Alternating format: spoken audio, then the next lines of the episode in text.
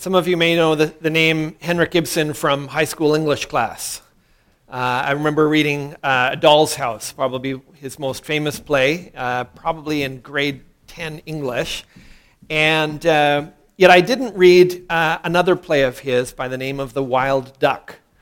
Um, but if you haven't heard that play, uh, you may have heard a line from that play by which uh, probably one of the most famous lines that Hen- Henrik Ibsen is known for.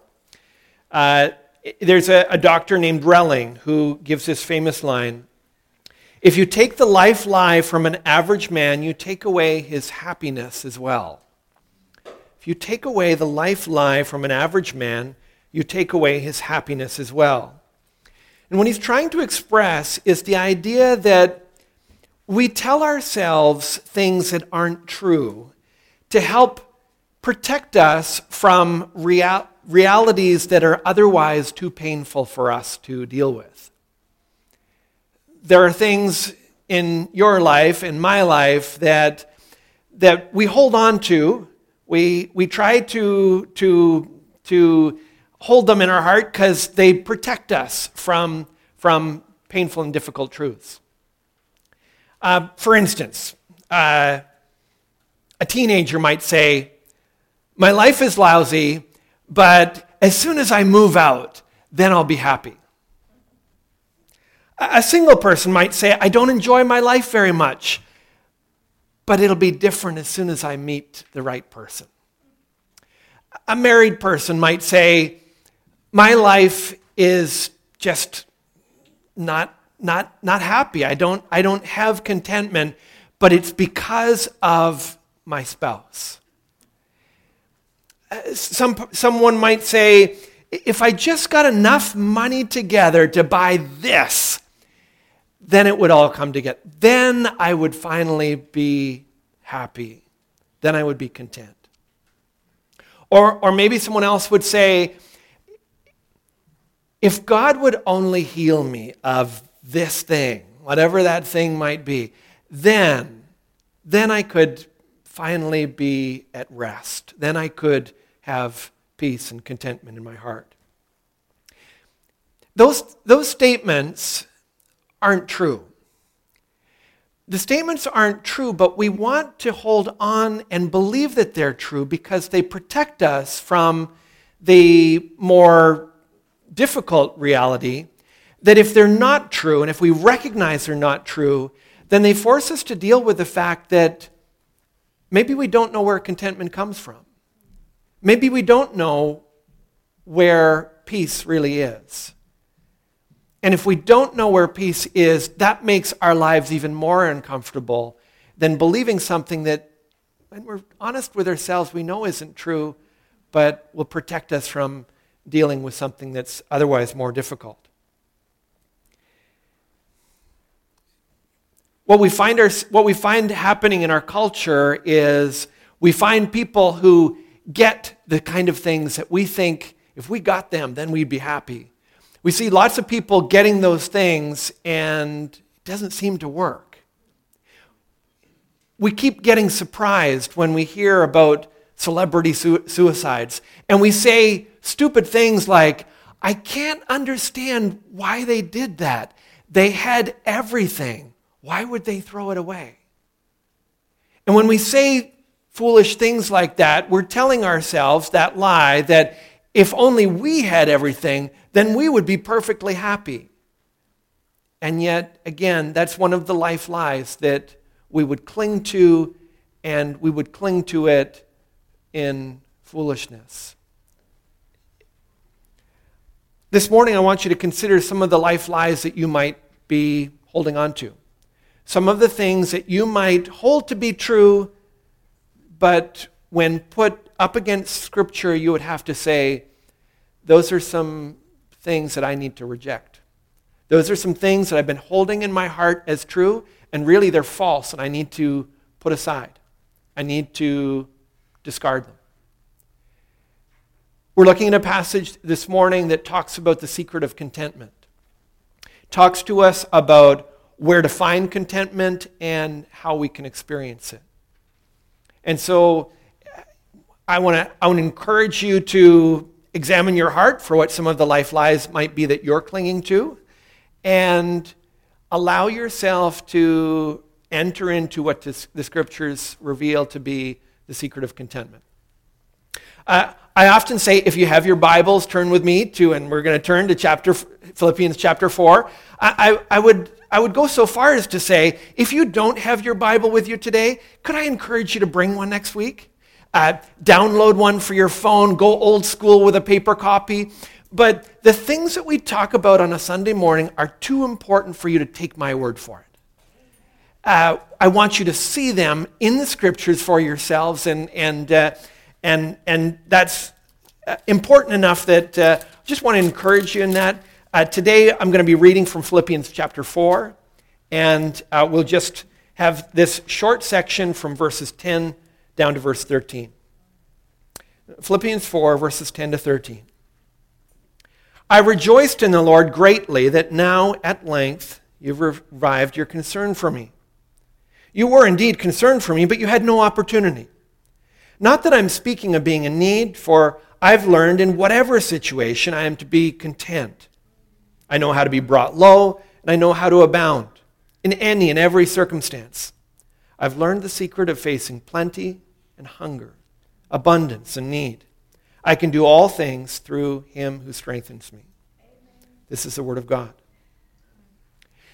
Now let's start into this passage with the challenge of learning to be content with little. Because everything in our culture teaches us that we have to have more. We need more. We deserve more. And the promise is that when if we only get more, then we'll be happy. But the scriptures reveal that to be a life lie. And the challenge this morning is that we can learn to be content with little. Now in verse ten, Paul is expressing gratitude to the church in Philippi. They had given him a uh, gift. And Paul, as we, as you may recall, if you've been with us, he is under house arrest right now. He is chained twenty-four seven to an imperial guard. And so he can't go out to work. He can't uh, provide for himself the way he otherwise would. He is at the mercy of people who would uh, support and provide for him. And so the church in Philippi, recognizing his need, heard about his need, and they reached out and uh, provided for him. And so he wants to tell them how thankful he is, how grateful he is for the gift. But as soon as that's come out of his lips, he is careful to avoid any misunderstanding. He doesn't want them to think that before he got the, the, the gift from them, he was miserable, or that somehow his life was uh, less than complete. So in verse eleven he says, not that I'm speaking of being in need, for I have learned in whatever situation I am to be content. The gift that they sent to him was appreciated. He enjoyed it. He was, he was grateful for it. But he wanted them to know that the gift didn't fundamentally change his sense of uh, contentment. He wants them to see that contentment is possible regardless of the circumstance. Then he goes on to spell more of what that means in verse twelve. He starts by saying, I know how to be brought low. Now in saying he knows how to be brought low, he's talking about being humbled, being brought down in his circumstances. And And and being humbled in first century Rome was a big deal. Rome was all about glory. It was about honor. It was about status and position. And Paul had grown up enjoying a, a measure of that, but he had come to experience what it was like to be, to be brought down. He had come to, he had come to see that he could be misunderstood. He could be looked down upon. He could be treated as second class, and yet even in the midst of that kind of circumstance, he could enjoy peace in his heart and a sense of contentment. He shows us a little bit about what he's talking about in First Corinthians four. There he says, we hunger and thirst, we're poorly dressed and buffeted and homeless. We have become and are still like the scum of the world, the refuse of all things. Paul had grown up in privilege. He was a Roman citizen, and that gave him a certain status and privilege in, in Roman society. Uh, he was something of an intellectual, elite education. He was a very gifted man. And yet he also knew what it was like to have all of that stripped away from him. When he talks about being treated like uh, the refuse of all things, I'm pretty confident that the language there in the original Greek is a little more colorful than the refuse of all things. It, it carried a little bit more uh, punch to it. He knew what it was like to be treated like what he calls the scum of the world. He, he, could, be, he could be looked down upon. He could be disrespected.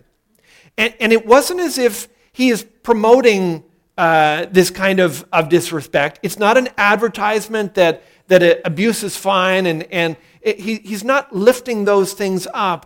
All he's doing is saying that if you find yourself not receiving the kind of affirmation that the world says you ought to have, you got to have in order to enjoy sense of peace, wholeness, and contentment, he's saying it's not there. All of that can be taken away, and you can still you can still enjoy a rest in your heart, a peace because of Christ. Paul didn't just though learn to be content with emotional hardship. He also had to deal with material trials as well. If you look again at verse twelve, he talks of his contentment in the face of both hunger and need. He had fo- he had faced uh, profound needs in his own life, and that meant sometimes going hungry. I have to admit, I was reading this passage, studying this passage this week, and I got a call from a high school friend of mine. We grew up in the same area, and he he just said, I, I went to an Italian restaurant right near um, right right near where we both grew up. And he told me about this Italian restaurant, and he said, you wouldn't believe the food there. It is incredible. And in fact, the signature dish for this Italian restaurant was a twenty-four inch slice of pizza. Like one slice of pizza, two feet long, covered in pepperonis and cheese. And he's describing this thing to me, and I'm thinking, that just sounds so good. I love pizza. And honestly, before the phone call, I was kind of looking forward to my kale and chicken salad. And I get off this call, and I'm like, that's all I can think of. But I've, I've been studying this passage, and I'm thinking, if I can't even be content without a two-foot piece of slice of pizza, like what hope is there for, you know, in hunger and need and, and all of these other things? And so I I repented of my discontent over not having pizza, and I thanked God for my kale salad. But it just was a reminder to me, that's the world we live in. Constantly being sent messages, you have to have more. You need to have more. And the reason that your life is so miserable is that you don't have a twenty-four inch slice of pizza. Like it, it, it is that message that we are constantly sent. And the Bible says that message is a life lie, and we need to reject it. We need to identify it first, see it coming, and once we see it, we need to give it the door and to uh, put it up in, the, in the, the test of what Scripture would give us. Now, the early church seemed to have learned this lesson. And so they were marked by a profoundly different attitude towards their stuff, their possessions. And Paul describes, for instance, the churches of Mas- Macedonia in Second Corinthians eight two. He says, in a severe test of affliction, their abundance of joy and their extreme poverty have overflowed in a wealth of generosity on their part. And I think we read that verse in the North American church, and it sounds like gibberish to us. It just, it doesn't make sense. How can you put severe test of affliction and abundance of joy in the same sentence? We don't get that. How can you have extreme poverty but also a wealth of generosity? It, it doesn't compute for us. And it doesn't compute for us because often it, we haven't learned the, the what the Bible will regularly affirm to us, that we can have contentment regardless of the circumstances. It, it's something that we struggle so much to believe because Everything around us is telling us the opposite message. But the scripture reveals that as a lifeline. And until we learn this lesson from scripture, contentment will always elude us. It will always be around the corner. When we've got something bigger, something more, something different, and the Bible says, no, you can have that contentment where you are right now in your present circumstances. Until we learn that lesson, we won't trust God enough to, to tithe and give generously. Uh, until we learn this lesson as a church, we will probably continue to talk about a building program that everybody uh, would has has talked about for years and would love to have, but not make the sacrifices to see it happen. The Bible says that we can have contentment in little. That our peace and the rest in our heart doesn't rest in our circumstances. So we've talked about learning to be content with little, and maybe so far you've, the message seems vaguely familiar. It's the kind of thing that you might expect to hear on Sunday morning. But Paul doesn't leave the message there. The scripture goes farther, and he confronts us with the challenge of learning to be content with much. That sounds really easy for, for most of us until we remember, like, for instance, with King David. It was only when King David got everything that he wanted that his life began to fall apart, right? Like, when he was in need and desperation and terrible trials and circumstances, like, David was shining example of faith and purity and, and devotion. And when he got everything he wanted, couldn't handle it. So much of, of his, his life began to implode from the inside. And so the, the scripture challenges us to learn to be content with much. Now, when I first read verse eleven to you, some of you, and maybe most of you, thought Paul's probably talking about great need. But Paul says, I've learned in whatever situation I'm to be content. And that whatever situation included some high points in his life as well. For example, in verse twelve, Paul says, I know how to abound. He'd, he'd learned how to be brought low, but he'd also knew, knew what it was like to be lifted up. And again, some of you are thinking, I don't need to learn any lessons about that. That's easy. I, I could... I could do that without any, any extra advice from, from God or the Bible. Learning contentment when you're treated like dirt, that's hard. But learning contentment when you're treated like a star, that's not easy either. When people get, begin to praise and promote you, you can start thinking you really are amazing. You really are something special. You can start looking down on other people who haven't accomplished as much as you have. It can begin to affect your sense of worth and identity and pride and your attitude towards people around you. Or you can experience what many people feel and experience the, the sense of, of maybe being promoted into this position and having a lot of people Uh, affirm what you can do, and you feel like a fraud inside. You feel like, if only everyone knew that I'm just kind of making this up as I go along. And, and if you are clinging too tightly to that sense of being lifted up, tre- being treated like a star, that can just eat up, eat you up inside with a sense of anxiety. Like, what if it's taken away? What if, what if I'm discovered? What if people see that I'm, I'm not all that they think that I am? Or there can be an isolation and loneliness that comes with having arrived.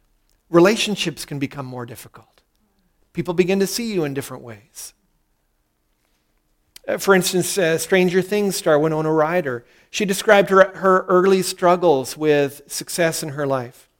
She said, when I was eighteen, I was driving around at two in the morning completely crying and alone and scared, and I drove by this magazine stand with a cover of Rolling Stone on it, and I was on the cover of that magazine. And it said, Winona Ryder, the luckiest girl in the world. And there I was, feeling more alone than I ever had. luckiest girl in the world.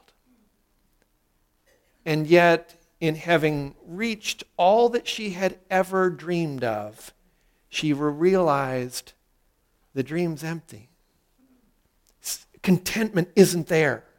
She thought, as just if I could only land this movie contract, then maybe I'll feel full.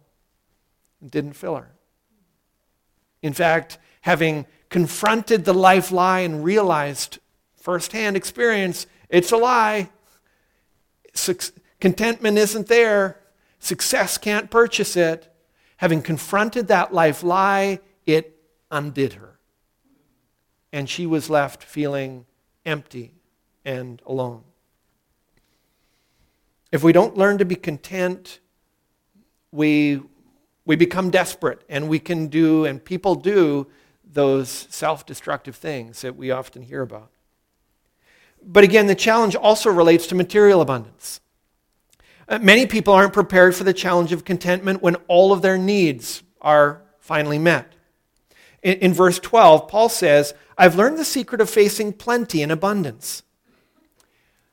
Paul, as we've, as we've already learned, he, he faced some hardship. He faced days when he went hungry. But he never took a vow of perpetual poverty. Uh, he, he was someone who often went hungry, but he'd also had some good meals in his day as well. And he didn't say that was evil. There wasn't anything wrong with that. The challenge is to have enough money to meet all your needs without it letting it define you, without it becoming your sense of hope and security and joy and somewhere along the line becoming like your God. And yet that's so often the path that people will take. Most people think that if all their needs were met, then they would really be generous and giving and God-glorifying with all of the resources that God gave them. And yet the Bible says it doesn't work that way. You're faithful in little, you'll be faithful in much. If you think that it would be like, wow, it'd be a piece of cake. If I if I had all of my needs met, then I would really be knocking it out of the, out of the park and being generous, and I'd give to God, and I'd give to people in need, and I would. If you think that that's easy, it's it's not, by the way. But if you think it's easy, think of the last time that you came to the end of the month and you had an extra hundred bucks. Chances are, if you didn't look at that one hundred dollars and use it in such a way that glorified God and blessed others, then chances are if you came to the end of the month and you had an extra one thousand or an extra ten thousand, chances are you wouldn't use that money in any more God-glorifying way than you did with one hundred. The challenge to be content with much is, is a real challenge. The challenge of learning contentment when all our needs are met is expressed in Hebrews thirteen five. It talks there about the love of money. It says, keep your life free from the love of money and be content with what you have, for he has said, I will never leave you nor forsake you. The thing is, when the money starts to come in, we can fall in love with that money. We can begin to look to it for our happiness and our security. We can look to it for our identity and our sense of worth. And the Bible says that is a love affair that will end in disappointment. It is a love affair that is ultimately empty, and it will leave us feeling empty when we pursue it. We need to keep our life free from the love of money and to be content with what we have. That means taking our financial wants and keeping them within our financial means. Rejecting the lie that happiness is around the corner when I just get more. Because more never comes. There's always another more around the next corner. Now, so far we said we've le- learned to be we need to learn to be content with little or much. Haven't given a lot of haven't given out any secrets yet, have I? I haven't uh, uh, revealed from the scripture how you actually do that. And we're going to get there in Philippians, but first I want to want you to see the hint of it here in Hebrews thirteen five. It commands that we keep free from the love of money and be content with what we have, first half of the verse.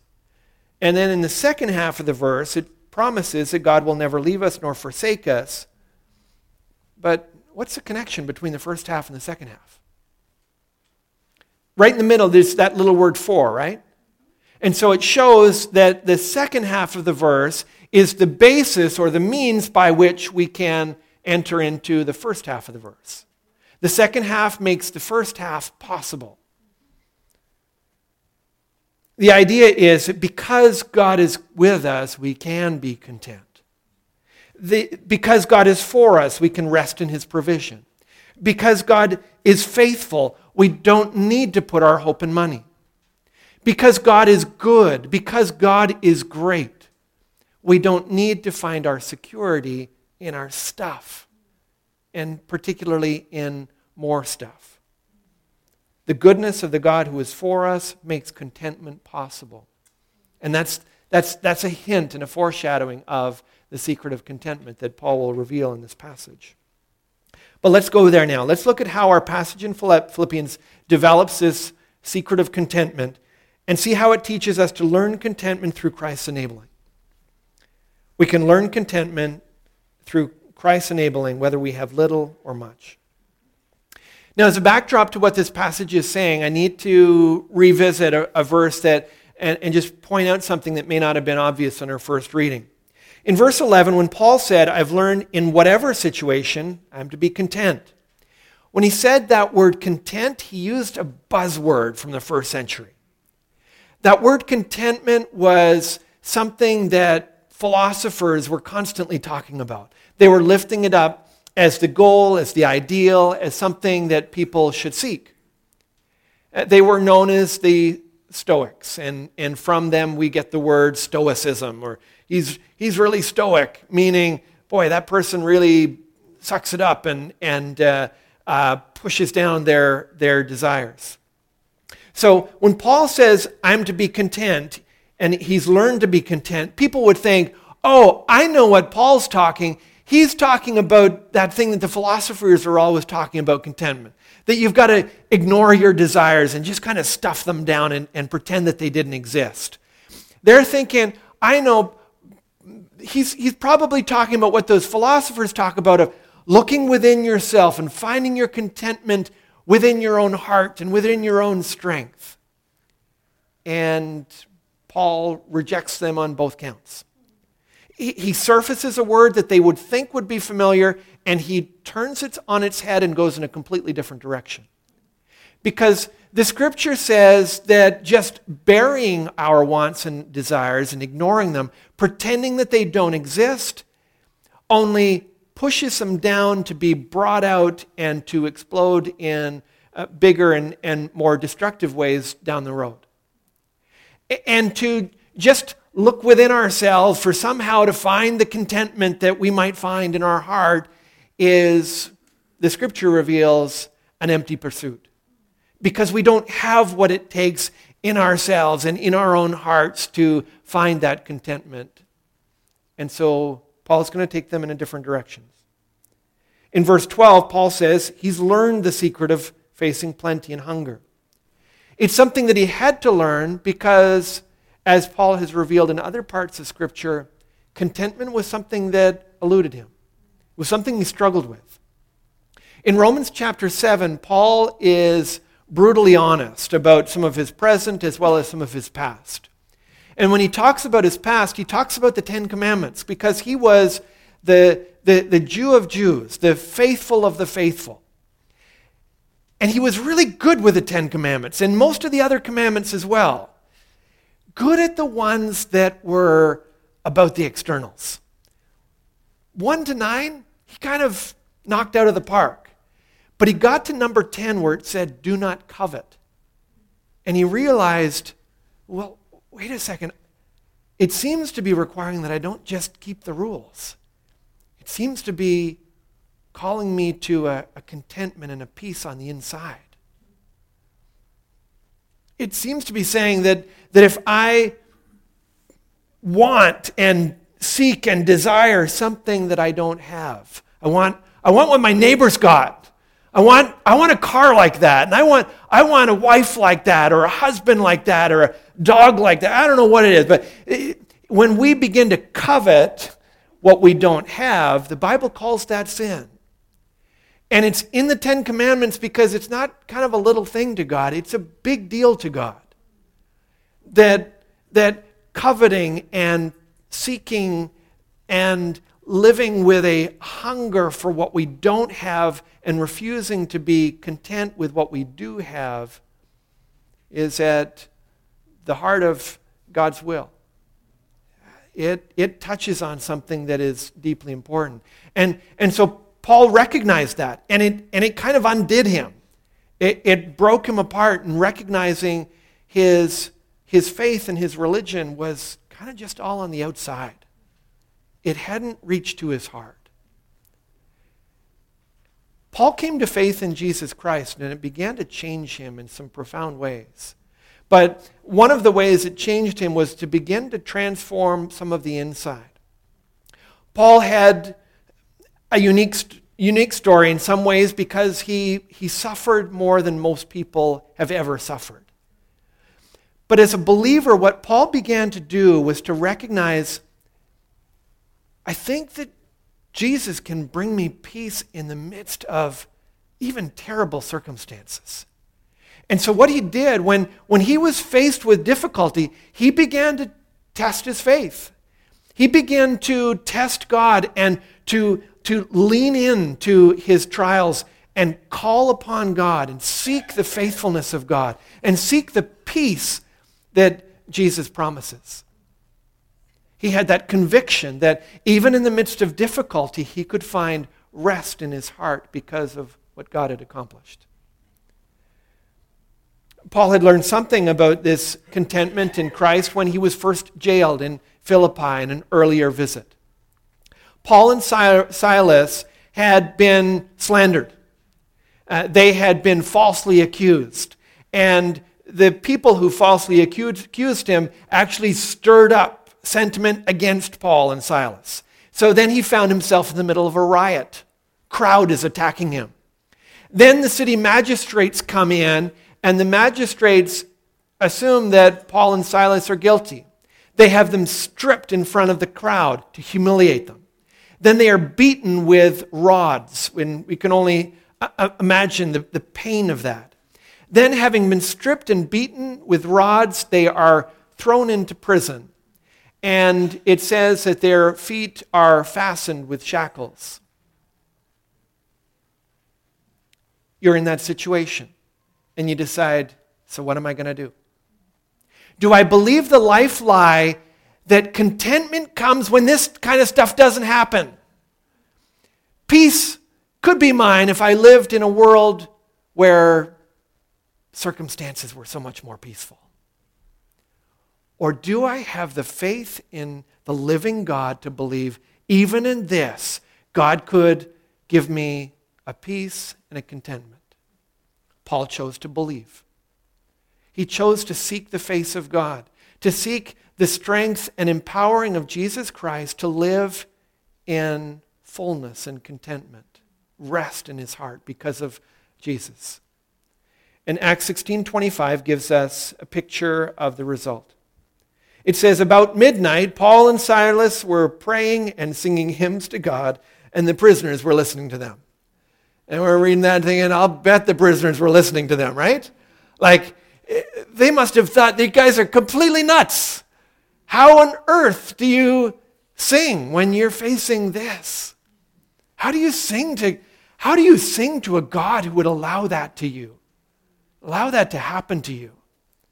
Why aren't they scowling and and and and undone? Why? How can they sing like this? But it says they listened. And as they listened to those songs, they would hear, their, they seemed to be singing to a God who is alive and a God who is with them. They seemed to be singing to a God of grace who, who made peace with them through his own son, through, through his own son. They sang songs of a, a Prince of Peace, a God who brings peace in the heart regardless of circumstance. And I'm sure that a few among those prisoners listened to those songs and could only stand back in awe. Could there really be such a God? Could there really be someone who could accomplish that in my life too? This is a kind of contentment, the kind of joy in great difficulty that the Bible says is available for you and is available for me. And that's exactly what Paul's talking about in Philippians four thirteen. The verse says, and you know it, you've heard the verse, I can do all things through him who strengthens me. I've seen it on t-shirts, I've seen it on coffee mugs, I've seen it misquoted, I've seen it mistaught. But we've all heard the verse. It doesn't mean, and we have to remind ourselves, it doesn't mean that because you became a Christian, you can do backflips now. It doesn't mean that you can you can do quantum physics any, any more than you could before. It, it doesn't mean that you can achieve world peace. It, it doesn't mean all things in, all things that might pop into your mind. The whole passage and the whole development of the letter has been talking about a, a man who is in chains and who has found joy in the midst of those chains. And he comes to verse thirteen, and it doesn't all of a sudden mean something that he's never been talking about. The verse means that no matter what you find yourself, whether it is in, in want, whether it is with much, whether it is with little, because of Christ, you can know his peace. Because of Jesus Christ and his empowering, you can know contentment in the midst of that very circumstance you find yourself in. He's saying that Christ makes contentment possible. The point, the point is, Jesus is the one who makes us content, whether we have little, whether we have much. He's the one who makes prisoners sing. So where does that leave us all? The secret of contentment is not just to ignore your desires and pretend they don't exist. The secret of contentment isn't just that you can ask Jesus for more stuff and then you'll be happy. That's a lie. The secret of contentment is that Jesus can satisfy your desires regardless of your circumstances. That he is the one who fills us. That when we seek his face, we can know his peace. We seek that contentment. When we see the life lie, when it comes in, when we say it, when we repeat it in our head, when we see in our we see it in our circumstances, in our lives, and we are tempted to believe it, when we see that life lie and reject it, and we put it up against Scripture, it's that's just not true. I refuse to believe that. I refuse that I... to believe that I need to change my circumstances in order to find some measure of rest and joy in my heart. And having rejected that life lie, by faith, we seek the peace of God. By prayer, we seek the presence of God and the help that only he can give. It, it doesn't mean ignoring it. It doesn't mean sucking it up and trying harder. It doesn't mean resting in your self-sufficiency. It means by prayer and faith going to God and seeking the peace that he promises can be yours. I feel like this is a lesson God has been teaching me from the day I became a believer. Because when I became a believer, I was stupid. I'm still stupid in many ways, but I was I was more stupid then. And I, in my stupidness, I just assumed, I'm a Christian now. God will make everything go my way. Uh, all my circumstances should work out now. I'm I'm on God's. I'm kind of on God's program. And instead, what I found was that I faced arguments and opposition and conflict and difficulty and unemployment and then employment with more stress than I thought I could handle and, and just one thing after another not going my way, not going the direction that I thought it was. And yet in the midst of that, I had the conviction and I had developed the conviction that somehow God was still with me in that.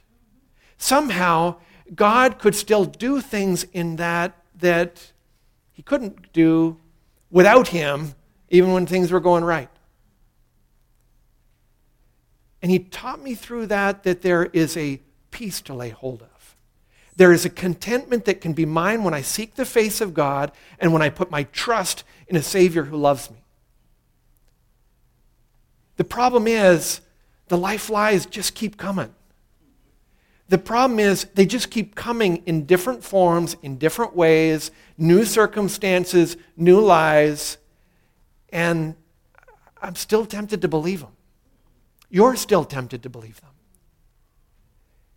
And the call of the Scripture this morning is to see them when they come in the front door and to reject them, to put them aside, to call upon the grace of God, to seek the face of God with the conviction and the belief, my happiness is not in more.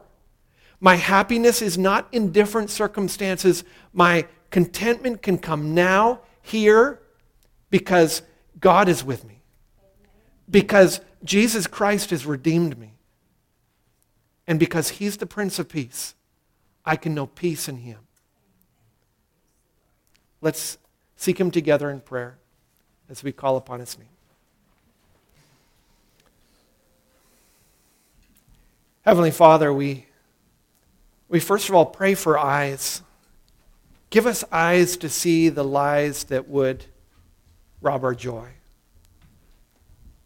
Give us the courage to reject them, to see them as lies, to treat them as lies, and not to hold on to them or base our lives on them. Help us to be content with little and stop thinking that more will solve our, solve our problems. Help us to be grateful for what we have. Help us to be generous with what we have. Father, keep us from the love of money and help us instead to set our love on the Savior who died for us, the one who is faithful, trustworthy, and true. Help us to find our fullness in him, to seek his face until we experience the rest that only he can give. For we ask you in Jesus' name. Amen.